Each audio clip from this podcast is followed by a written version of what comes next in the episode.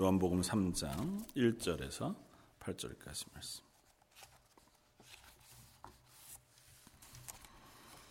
다 차였으면 우리 한 목소리 같이 한번 어, 봉독하겠습니다. 그런데 바리새인 중에 니고데모라 하는 사람이 있으니 유대인의 지도자라.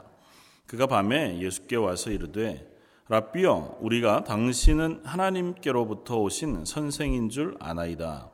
하나님이 함께 하시지 아니하시면 당신이 행하시는 이 표적을 아무도 할 수 없음이니이다. 예수께서 대답하여 이르시되 진실로 진실로 내게 이르노니 사람이 거듭나지 아니하면 하나님의 나라를 볼 수 없느니라. 니고데모가 이르되 사람이 늙으면 어떻게 날 수 있사옵나이까? 두 번째 모태에 들어갔다가 날 수 있사옵나이까?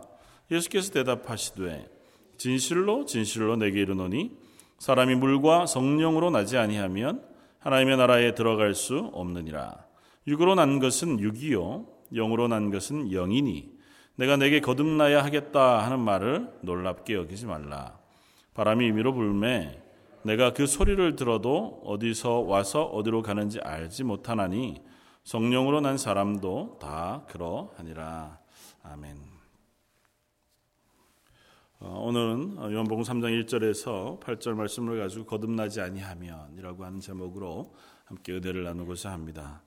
어, 음, 제가 뭐 여행을 많이는 다녀보지 않았지만 여행하면서 아 내가 상상했던 것과 가보니까 참 달랐다고 하는 장소들이 몇, 몇몇 곳이 있었습니다. 뭐 TV에서도 보고 또 숱하게 책을 통해서도 만나 보았던 장소임에도 불구하고 전혀 달랐던 곳들이 여럿 있었는데 그 중에 어, 이스라엘에 갔을 때에 이스라엘 남방 그러니까 어, 성경에서 기록되어져 있는 뭐 이스라엘 남방 사막 혹은 어, 남부 뭐 네게부 뭐 이런 표현으로 쓰여져 있는 곳 어, 광야 이렇게 표현되어져 있는 어, 땅에 대한 인상이 저한테는 굉장히 인상 깊었습니다.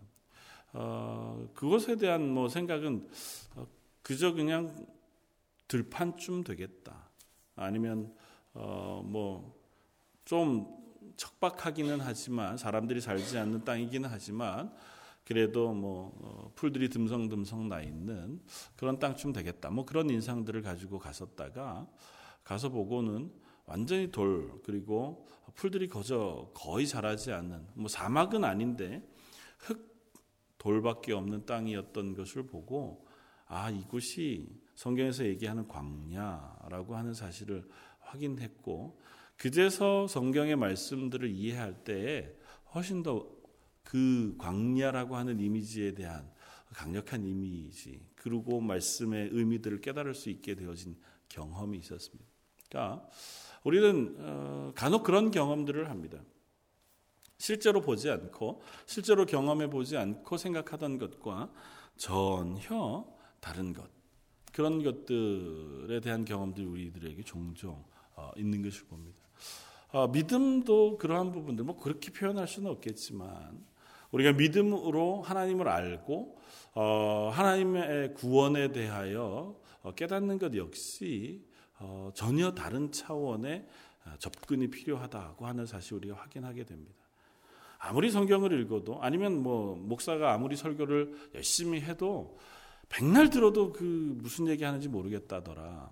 저게 도대체 무슨 얘기인지 아니면 이 얘기가 도대체 뭘 하는 얘기인지 전혀 모르겠고 아니면 내가 이해는 하겠는데 믿을 수는 없다. 뭐 어떻게 그런 얘기가 있을 수 있냐. 그래서 하나 하나 이렇게 어, 반대의 이유, 반박할 이유들을 들어가면서 성경을 믿을 수 없게 되어지기도 어, 하는 것을 봅니다.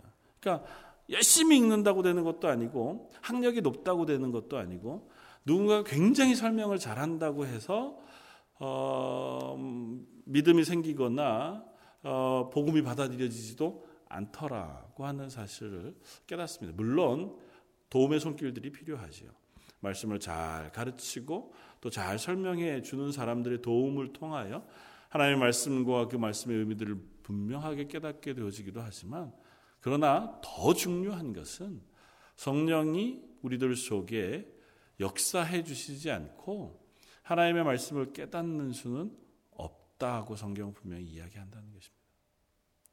저와 여러분들이 하나님의 말씀을 읽고 예수 그리스도를 구주로 고백한 그 이유는 다른 여타한 이유들이 많이 있겠지만 그 중에 성령님께서 우리 속에 오셔서 우리로 하여금 말씀을 깨닫게 하시고 예수 그리스도를 주로 고백하게 하는 믿음의 고백을 허락해 주셨기 때문에 우리가 비로소 하나님을 하나님으로 깨달고 예수 그리스도를 구주로 고백할 수 있는 자리에 서게 될 수 있다고 하는 사실입니다. 오늘 니고데모와 예수님 간의 대화의 이야기가 쭉 기록되어 져 있는 가운데 앞에 8절까지의 말씀만을 우리가 함께 읽었습니다. 니고데모와 예수님의 대화 가운데에서 예수님이 하고자 하시는 말씀은 그것입니다. 죽었다 깨나도 하나님을 알 수 있는 방법은 없다. 우리의 인력으로. 그건 성령이 너희 속에 성령으로 거듭나야만. 그러니까 성령이 너희 속에서 너희를 새 사람으로 바꾸어 주셔야만 하나님의 나라가 무엇인지 알 수 있고 하나님을 알 수 있고 하나님의 말씀을 깨달을 수 있다고 하는 사실을 예수님이 단도직입적으로 말씀해 주고 있습니다. 오늘 저와 여러분들에게 이미 허락하신 그 구원의 은혜가 다시 한번 확인되어지는 그런 기회가 되어지기를 바랍니다. 오늘 본문 말씀 가운데 함께 생각해 보고 싶은 것은 한 세 가지 정도쯤 됩니다. 먼저는 이 니고데모라고 하는 사람을 예수님께서 포기하지 않으시고 계시다고 하는 사실입니다.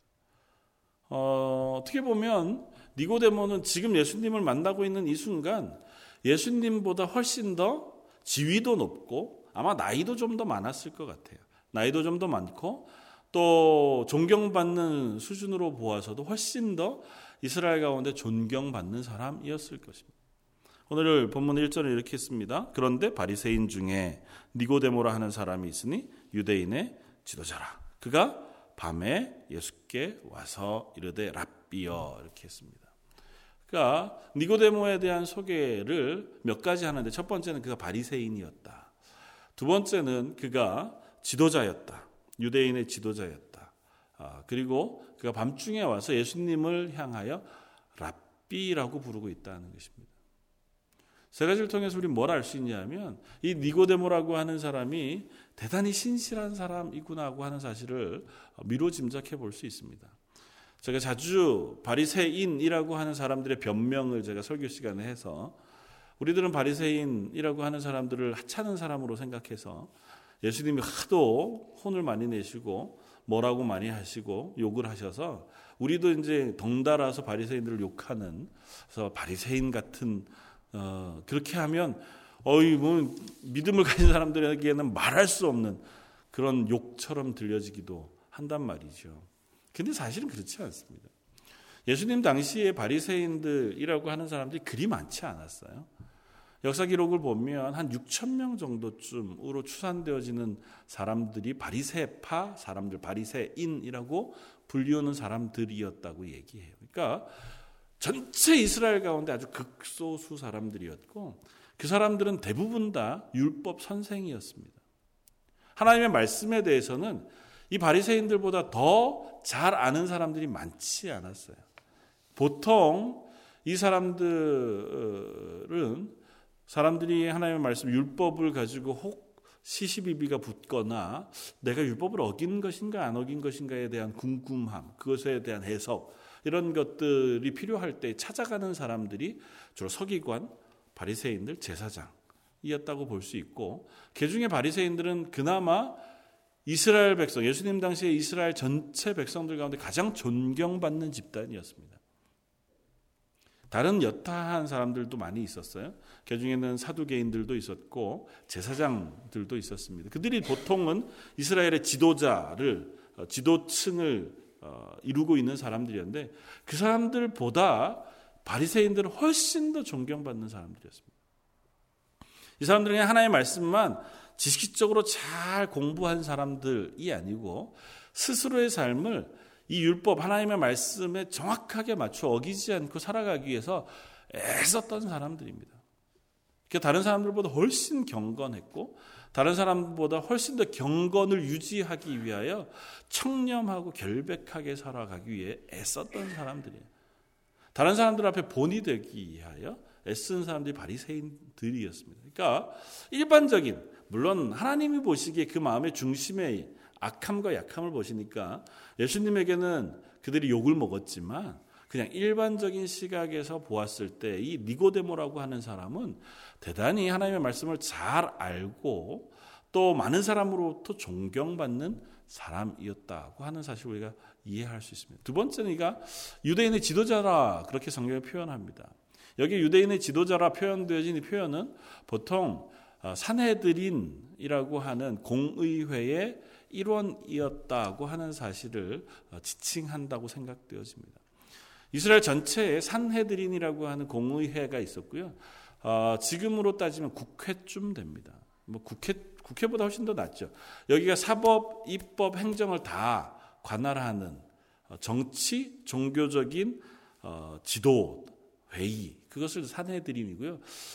예수님 당시에는 로마가 이스라엘을 지배하고 있었잖아요. 그러니까 로마의 속국이었는데 로마는 그때 당시에 정치적인 어떤 어, 계획을 어떻게 했냐면 각 나라를 점령해서 내 속국은 만들되 그 나라 자치권을 부여해 주는 방식으로 나라들을 정복하고 로마 제국을 이루어 갔습니다. 그러니까 이스라엘을 향해서 특별히 그것이 훨씬 관대했어요.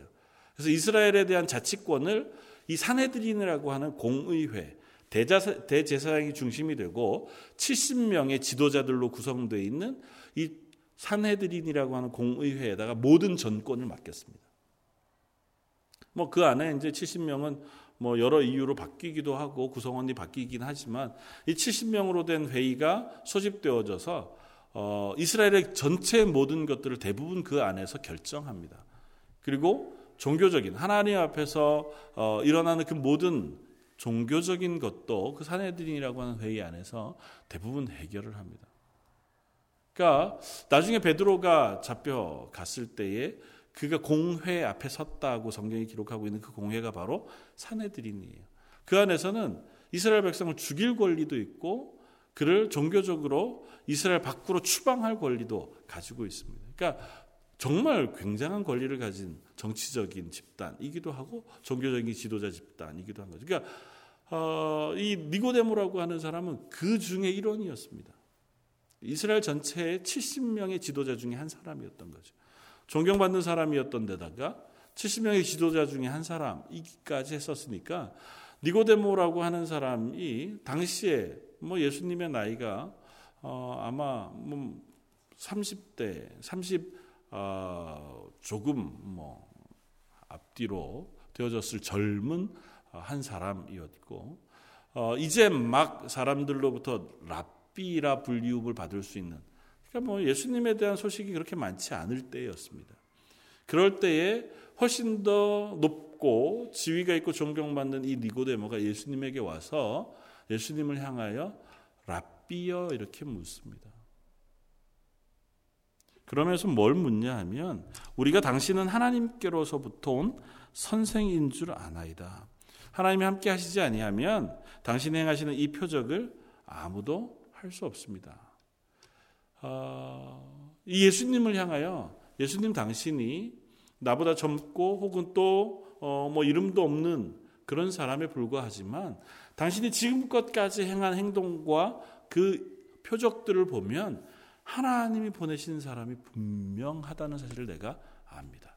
여기서 나뿐 아니라 우리라고 표현하는 것은 아마 바리새인들을 대표해서 왔을지도 모르겠죠.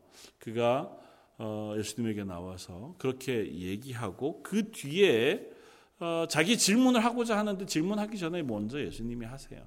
그가 예수님을 찾아온 목적은 다른 것이 아니고 하나님의 나라에 대한 비밀을 알고 싶었습니다. 바리새인들은 하나님의 나라를 사모하는 사람들이었거든요. 이스라엘이라고 하는 나라가 하나님의 나라로서의 지위를 회복하는 것 그것이 이 바리새인들에게 제일 중요한 목표였습니다. 지금도 이스라엘 어, 성전 서벽이라고 남아 있는 벽에 가면 수많은 이스라엘 랍비들이 그 앞에 책상을 놓고 혹은 서서 앉아서 그 벽을 바라보면서 벽을 만지면서 기도합니다. 하루 종일 기도하고 밤새 그곳에서 기도합니다. 그들이 기도하는 어, 가장 중요한 기도의 제목은 그것입니다. 하나님 이스라엘을 언제 회복해 주시렵니까?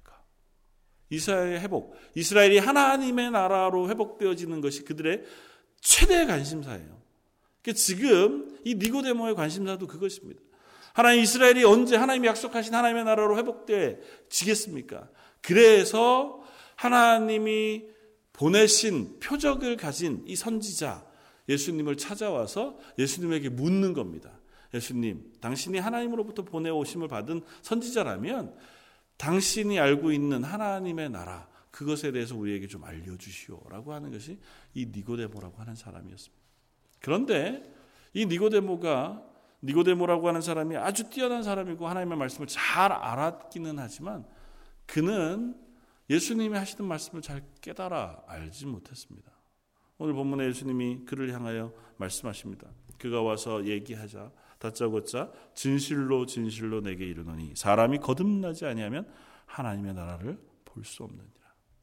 마음을 아시는 거죠. 하나님의 나라에 대한 비밀을 묻고자 하는 니고데모의 마음을 아시고 야, 내가 너에게 진짜 얘기하고 싶은 것은 사람이 거듭나지 아니하고는 결코 하나님의 나라를 볼 수 없다. 니고데모가 무슨 예수님에게 다시 묻습니다. 사람이 늙으면 어떻게 날 수 있겠습니까? 두 번 다시 모태에 들어갔다 날 수 있겠습니까? 뭐 어떻게 보면 어리석은 질문 같죠. 거듭나야 한다고 하니까 사람이 엄마의 뱃속에 다시 들어갔다 나오겠습니까? 뭐 이렇게 질문하는 것 같아 보이는데 어, 사실은 뭐 꼭 그렇게만 묻는 것은 아닌 것 같아요. 그렇다고 한다고 해서 하나님의 나라의 비밀을 알 수 있겠습니까? 아마 그런 질문일 거예요. 사람이 엄마의 뱃속에 다시 들어갔다고 나온다 한들 사람이 몸 변화가 있어서 하나님의 나라의 비밀이라고 하는 것을 알 수 있겠습니까? 그렇게 묻는 거죠. 그리고 당신이 하신 말씀도 내가 깨달아 알기가 좀 어렵습니다. 거듭난다는 말이 무엇인지, 거듭나면 하나님의 나라를 볼 수 있다는 말이 무엇인지 잘 모르겠습니다. 고 하는 것이 이 니고데모의 고백이었습니다. 그러니까 니고데모가 하는 이야기만 들으면 이 사람이 정말 뛰어난 유대인의 지도자였는지 하나님의 말씀을 잘 아는 사람이었는지 그게 참 의심스러울 만해요. 이 말 외에는 니고데모가 어, 예수님에게 한 말, 말이 없습니다. 그 뒤에 어떻게 그런 일이 있겠습니까? 뭐 이렇게 묻는 질문 외에는 예수님과의 대화 속에 이 사람이 어떤 사람이었는지 드러날 만한 아무런 흔적이 없어요.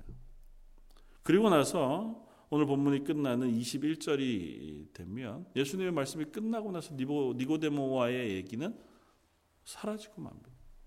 이 사람이 예수님의 말씀을 듣고 예수님을 따랐는지 혹은 예수님의 어떠한 은혜를 경험해서 그 거듭난 사람이 되었는지에 대한 설명이 전혀 없습니다. 그냥 어리석은 질문만 하고 이해 못하는 채로 예수님과의 대화를 유지해 가는 그 니고데모의 모습만 있습니다. 이것이 어쩌면 우리들의 모습일 수 있어요.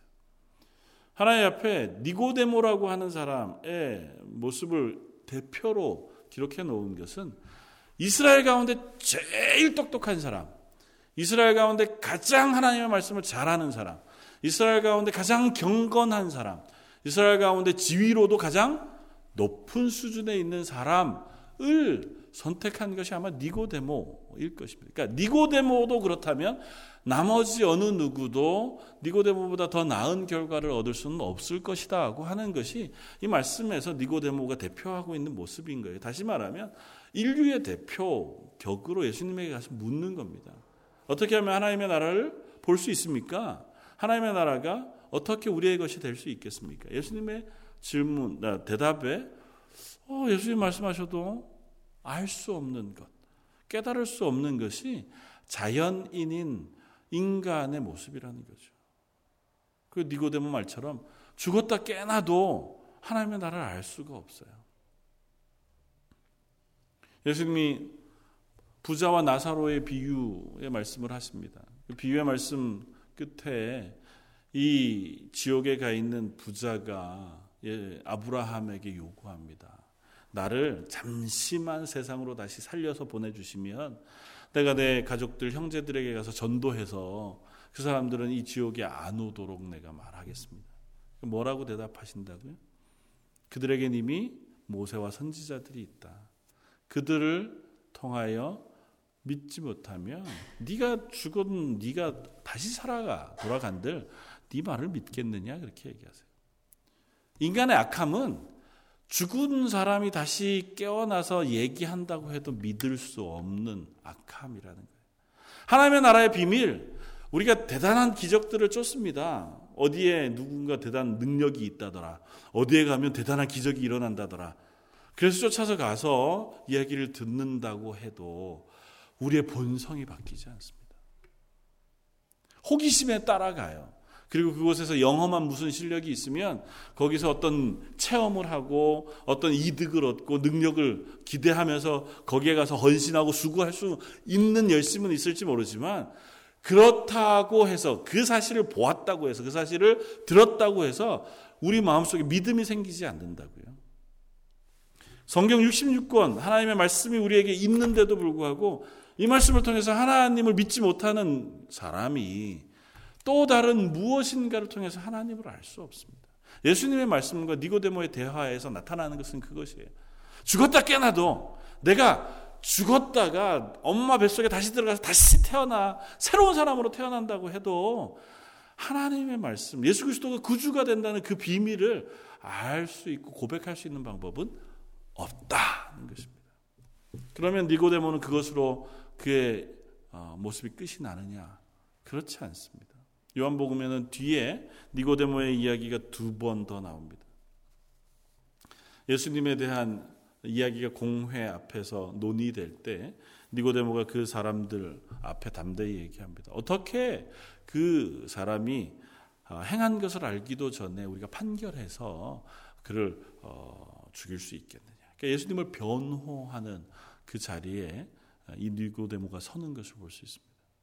그리고 더 뒤에 19장에 가보면 예수님이 죽으시고 장사되실 때에 아리마대 요셉이라고 하는 사람이 자기의 무덤에다가 예수님을 장사하잖아요.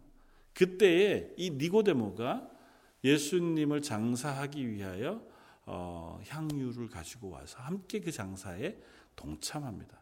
제자들도 아무도 예수님의 죽으신 그 육체를 장사할 엄두를 내지 못할 때에 담대하게 아리마대 요셉이 요구하여 장사를 치르는 그때 그와 동행한 사람이 니고데모라고 하는 사람이었어요.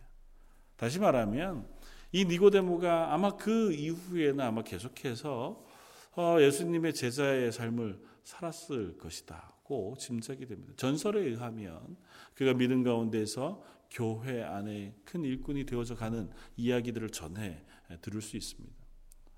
그가 처음에는 예수님의 말씀을 알아들을 수 없는 사람이었다 할지라도 예수님 앞에 어쩌면 어리석은 이야기는 하는 사람에 불과했다 할지라도 결코 그를 포기하지 않으시고 외면하지 않으시고 그를 기다리시고 그를 하나님의 사람으로 만들어 가시는 것이 하나님의 은혜인 줄 믿습니다. 저와 여러분들도 그래서 하나님의 사람 되어진 것일 테고 또 저와 여러분들에게 맡겨주신 새로 보내주신 사람들도 아마 그러할 겁니다. 처음 교회 나오자마자 갑자기 열심히 붙어서 갑자기 하나님을 알고 믿음을 갖고 신앙 고백을 하는 분들이 간혹 있지만 보통은 교회 출석하면 아, 예배 드리는 건 지겹고 설교는 외계인의 말을 듣는 것 같고 가보면은 아이 뭐저 사람들이 지들끼리 뭐 나는 외로운 것 같고 그런 분위기 속에 서먹서먹하게 억지로 억지로 교회 출석하시는 분들이 대부분이라고요. 가끔 그 가운데에는 성경 말씀에 대해서 반감을 표출하는 사람들도 있고 의문을 제기하는 사람들도 있습니다. 그럴 때 그들에게 야 그런만 가지면 안 돼. 믿어야지. 이렇게만 한다고 될 것이 아니고 그들을 기다려 주고 품어 주고 그들 위해서 기도해 주는 과정을 통과하면 그들도 또한 하나님의 교회의 일꾼으로 자라가게 되어지는 은혜가 있는 줄 믿습니다. 저 여러분들에게 맡겨주신 사람들에게 예수님이 그러하셨던 것처럼 예수님이 니고데모를 향하여 신실하게 어, 설명해주고 또 그들을 기다려주고 있는 것처럼 우리도 그와 같은 자리에 설 수 있으면 좋겠고 그들을 위해서 기도할 수 있는 하나님의 사람들 되어줄 수 있으면 좋겠다 생각이 되었습니다. 또 하나는 예수님이 이 니고데모를 향하여 말씀하고 계신 말씀입니다. 거듭나지 아니하면 하나님의 나라를 볼 수 없느니라고 하는 이 말씀. 어느 누구도 우리 스스로가 하나님의 나라를 볼 수 없습니다. 하나님의 나라를 본다는 것은 구원받은 하나님의 자녀가 된다는 뜻이겠죠. 하나님의 나라에 갈 수 있는 그 실력은 내 개인이 가질 수 없다. 하나님께서 성령 우리에게 부어주시고 우리로 하여금 성령으로 거듭나야만 하나님의 나라를 들어갈 수 있고 하나님의 자녀가 되는 권세를 얻을 수 있다는 사실을 우리가 주목해 보아야 합니다. 그러니까 저와 여러분들은 그 은혜를 통하여 하나님의 자녀가 된 사람들이라는 것입니다. 성령으로 거듭난 사람들. 그리고 뒤에 이렇게 예수님께서 설명합니다. 진실로 진실로 내게 이르노니 사람이 물과 성령으로 나지 아니하면 하나님의 나라에 들어갈 수 없느니라. 거듭난다는 것은 다른 것이 아니라 물과 성령으로 나는 것이다. 아, 물과 성령으로 나는 것은 무엇입니까? 물과 성령으로 난다고 하는 것은 마치 육신이 물로 씻어 깨끗함을 받는 것처럼 에스겔 선지자를 통하여 깨끗한 정한 물로 우리를 씻어 정하게 하시는 그와 같은 은혜를 입는 것처럼 우리의 심령도 성령으로 씻음을 받아 죄 씻음을 받아 새 사람이 되어져야만 하나님의 말씀을 깨닫고 하나님의 은혜를 경험하고 그 구원의 자리에 설 수 있는 사람이 되어진다는 사실을 예수님께서 말씀하고 계시다는 것입니다. 저 여러분들은 그 성령의 은혜로 하나님의 자녀 된 사람들인 줄 믿습니다. 그러면 어떻게 우리가 성령으로 새 사람 되어진 사실을 알 수 있겠습니까? 예수님이 이렇게 말씀하십니다. 내가 내게 거듭나야 하겠다 하는 말을 놀랍게 여기지 말라. 바람이 임의로 불되 내가 그 소리를 어, 소리는 들어도 어디서 와서 어디로 가는지 알지 못하나니 성령으로 난 사람도 다 그러하니라. 참 어, 예수님께서 멋진 비유의 말씀을 하세요. 성령으로 거듭나는 것을 바람이 왔다 가는 것을 통해서 비유로 설명합니다. 우리가 바람이 밖에서 아무리 불어도 저 바람이 어디에서 와서 어디로 가는지를 잘 알지 못합니다. 요즘은 뭐 조금 우리가 어떤 현상으로 고기압과 저기압 뭐 이래서 고기압에서 저기압으로 바람이 흘러가고 뭐 이런 어, 온도가 뜨거운 데서 낮은 곳으로 대류가 흐르면 그것이 바람이 되고 뭐 이런 설명들을 알 수가 있겠죠. 그러나 어떻게 생기는지 어느 곳에서 출발하는지 어떻게 불어 끝이 나는지 우리가 다 알 수 없습니다. 그러나 분명하게 아는 건 한 가지가 있어요. 나뭇잎이 흔들리고 또 무엇인가 흔들리는 모습을 보면서 바람이 분다는 사실은 우리가 알아요. 우리가 성령으로 거듭난 것도 마찬가지입니다. 언제 하나님 우리 속에 성령을 부으셔서 내가 성령으로 거듭났는지에 대해서 우리가 다 비밀을 알 수 없습니다. 하나님 왜 나에게 성령을 부으셔서 나를 거듭나게 하시는지에 대해서도 우리가 다 알 수 없어요. 그러나 하나 알 수 있는 것이 있습니다. 성령이 나를 새롭게 하시면 그 성령으로 거듭난 나의 삶에 변화가 있다는 사실을 우리는 알 수 있습니다. 그걸 우리는 성령의 열매라고 성령으로 거듭난 사람은 성령으로 거듭나지 않았던 삶과 똑같은 삶을 살아가지 않습니다. 살아갈 수 없습니다. 물론 여전히 연약한 채로 있죠. 내가 구원받아 하나님의 자녀가 되었다고 하는 감격의 고백이 있어도 우리 속에 여전히 죄로 인한 실패가 있고 연약이 있고 낙심이 있어서 갑자기 변화되어 딴 사람이 되지는 않지만 그러나 적어도 성령이 우리 가운데 임하시면 그것으로 내가 새 사람이 되어지면 우리는 그 성령의 열매를 우리 속에 이루어내고 만들어내는 사람이 되어지는 것이 분명하다는 것입니다. 반대로 이렇게 설명할 수 있죠. 성령의 열매가 전혀 없다면 내가 성령으로 인하여 거듭났는가고 하는 사실을 우리가 물어보아야 한다는 것입니다. 그리고 성령으로 거듭나야만 하나님의 말씀을 깨달아 할 수 있습니다. 성경을 읽어도 난 도저히 믿어지지 않는다. 우리 속에 성령이 없으면 우리가 그 말씀을 믿을 수 없습니다. 아무리 분명한 사실도, 아무리 명확한 사실도 성경을 읽고 그렇구나라고 믿어지지 않아요. 그러나 성령이 우리 속에 임하여 우리를 거듭나 하나님의 빛으로 우리를 조명해 주시면 말씀을 읽을 때에 이 말이 다 이해되지 않아도 그 말씀 속에 베푸시는 은혜가 우리 속에 깨달아지고 경험되어져서 그렇습니다. 하나님, 내가 하나님의 은혜로 구원받았군요. 나는 죄인이고 죽을 수밖에 없는 사람이었는데 예수님께서 나를 위하여 십자가에 죽으심으로 내가 구원받은 하나님의 자녀가 되었군요. 전능하신 하나님이 나 같은 사람을 사랑해 주셨군요라고 하는 고백에 이르게 되어진다는 것입니다. 여기에 바람이라고 하는 표현은 사실은 헬라 원어로 푸뉴마라고 하는 단어를 쓰는데요. 그것이 바람으로도 번역되지만 성령으로도 번역이 돼요. 그래서 바람이 어느 곳에 부는지 알지 못하는 것처럼 이 성령도 그 바람과 같이 우리 속에 오고 또 그것으로 변화를 일으켜요. 성령이 우리 속에 임하시면 그 성령의 호흡이 우리 속에 임하시면 그것이 우리로 하여금 새로운 호흡을 하게 합니다. 하나님의 말씀으로 호흡하게 하고 하나님의 은혜를 갈망하게 합니다. 성령으로 거듭난 사람이 말씀을 읽지 않고 하나님의 은혜를 호흡하지 아니하면 덧입지 아니하면 기도로 하나님의 은혜를 구하지 아니하면 그 생명이 유지될 수 없어요. 세상에 사는 사람들이 숨을 쉬지 않고 그 생명을 유지하는 방법이 없듯이 구원받은 하나님의 사람들 역시 성령을 의지하여 하나님의 은혜를 덧입지 않고 하나님의 말씀을 통하여 양분을 공급받지 않고 그 생명을 유지하는 방법이 없다는 사실을 우리는 기억해야 합니다. 저 여러분들은 이미 성령으로 거듭났다면 저희가 하나님의 말씀을 사모하고 하나님의 은혜를 묵상함으로 그 은혜 가운데 호흡하며 새 사람으로 살아갈 수 있는 사람들 되시기를 주님의 이름으로 부탁을 드립니다. 그리고 이 설명을 하고 있는 그 말씀 거듭나지 아니하면이라고 하는 표현은 헬라어로 두 가지 의미를 가져요. 하나는 다시 태어나지 아니하면 다시라고 하는 의미가 있는 반면에 또 하나는 하늘로부터 위로부터라고 하는 의미를 가져요. 그러니까 거듭난다고 하는 것은 이 두 가지 의미를 다시 갖습니다.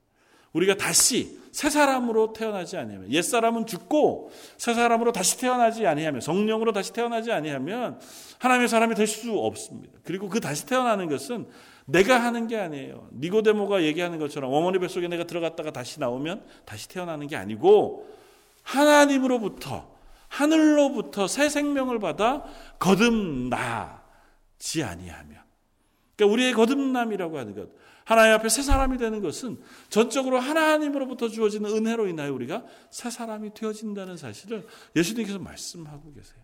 그리고 이것이 성경 전체를 관통하는 핵심이 되는 말씀입니다. 이 말씀 뒤에 예수님이 우리에게 우리가 잘 아는 3장 16절 말씀을 하세요. 하나님이 세상을 이처럼 사랑하사 독생자를 주셨으니 이는 그를 믿는 자마다 멸망치 않고 영생을 얻게 하려 하십니다. 예수 그리스도를 믿고 영생을 얻는 것 그것이 바로 하나님이 주신 은혜로 인해 우리가 성령으로 거듭나 새 사람이 되어지는 것이라는 사실입니다. 사랑하는 성도 여러분, 우리 스스로에게 자문해 보기를 원합니다. 나는 과연 영적인 감각을 가지고 살아가는가? 우리가 성령의 구, 거듭난 새 사람이라면 우리는 필히 영적인 감각을 가지고 살아가는 사람들. 내가 하나님 앞에 영적으로 연약해져 있을 때 그것이 우리에게 아픔이 되고 지침이 되고 힘겨움이 되는 사람들이고 하나님의 말씀과 기도로 인하여 은혜를 덧입을 때 그것이 우리의 영적으로 강력한 힘이 되고 담대함이 되어지는 사람들입니다. 혹 우리의 삶 가운데 생활하는 것이 바빠서 혹은 또 다른 무엇인가 때문에 그 영적인 감각을 우리가 놓쳐버렸다면 다시 그것을 회복할 수 있는 저와 여러분들이길 바랍니다. 기도함으로 하나님 내가 하나님의 말씀에 민감한 사람 되게 해주십시오. 하나님의 은혜 앞에 민감한 사람 되게 해주십시오. 기도하지 않고는 버틸 수 없는 그 감각을 제게 허락해 주십시오. 기도하지 않아도 멀쩡하게 매일매일 즐겁고 행복하게 살아갈 수 있는 사람이 아니라 억지로라도 하나님의 은혜가 아니면 하루라도 버틸 수 없는 하나님의 사람 만들어 주십시오. 그와 같은 영적인 감각을 내게 허락해 주십시오. 그렇게 기도하는 저 여러분들이 되어지길 바라고 아울러 내 주변에 있는 이들을 향해서도 그와 같은 마음으로 나아가 볼 수 있는 사람들이었으면 좋겠습니다. 하나님 저에게 저 사람에게 아니 우리에게 맡겨주신 자녀들에게 또 내 주변에 있는 사람들에게 혹 지나쳐 스쳐가는 이 런던 땅에 있는 수많은 사람들에게 하나님 저들에게도 제게 허락하신 은혜를 허락해 주십시오. 저들을 바라볼 때 긍휼히 바라볼 수 있는 마음을 허락해 주십시오. 저들을 바라볼 때 저들을 위하여 단 한 번이라도 기도할 수 있는 마음을 허락해 주십시오. 지난 주일날 함께 나눴던 시편 34편의 말씀 그처럼 다윗이 그와 같이 아프고 힘겹고 가난한 지경에 있을 때라도 그가 더 연약한 사람들을 향하여 하나님의 영광, 은혜, 그 하나님의 선하심을 증거하는 사람으로 섰던 것처럼 내 자리가 어디, 어디에 있든지 간에 내 주변에 있는 또 다른 사람에게 하나님의 선하심, 하나님의 하나님 되심, 예수님이 우리 구주 되심, 그 하나님의 은혜를 증거할 수 있는 사람 되어지기를 주님의 이름으로 축원을 드립니다. 한번 같이 기도하겠습니다. 감사와 찬양 받으시기 합당하신 주님, 하나님께서 이 니고데모의 이야기를 통하여 우리를 얼마나 오래 참으셔서 하나님의 구원받은 자녀 삼으셨는지를 깨닫게 하시니 감사합니다. 저에게 성령을 부으셔서 저희를 깨끗이 씻으시고 새 사람 만들어 주셨는데 어느 틈엔가 우리가 그 영적인 감각을 잊어버리고 또 놓쳐버리고 지나지 않았는지 생각해 봅니다. 하나님 여기에 모여 기도하는 하나님의 사람들, 그 심령 심령 속에 또 우리 런던 제일장로교에 속한 모든 성도들의 가정 가정 속에 그 영적인 감각, 성령의 충만한 은혜를 다시 덧입혀 주옵소서. 인하여 하나님의 사람으로 기쁘고 담대하게 살아가는 하나님의 교회가 되게 하여 주옵소서. 모든 말씀 예수님 이름으로 기도드립니다. 아멘.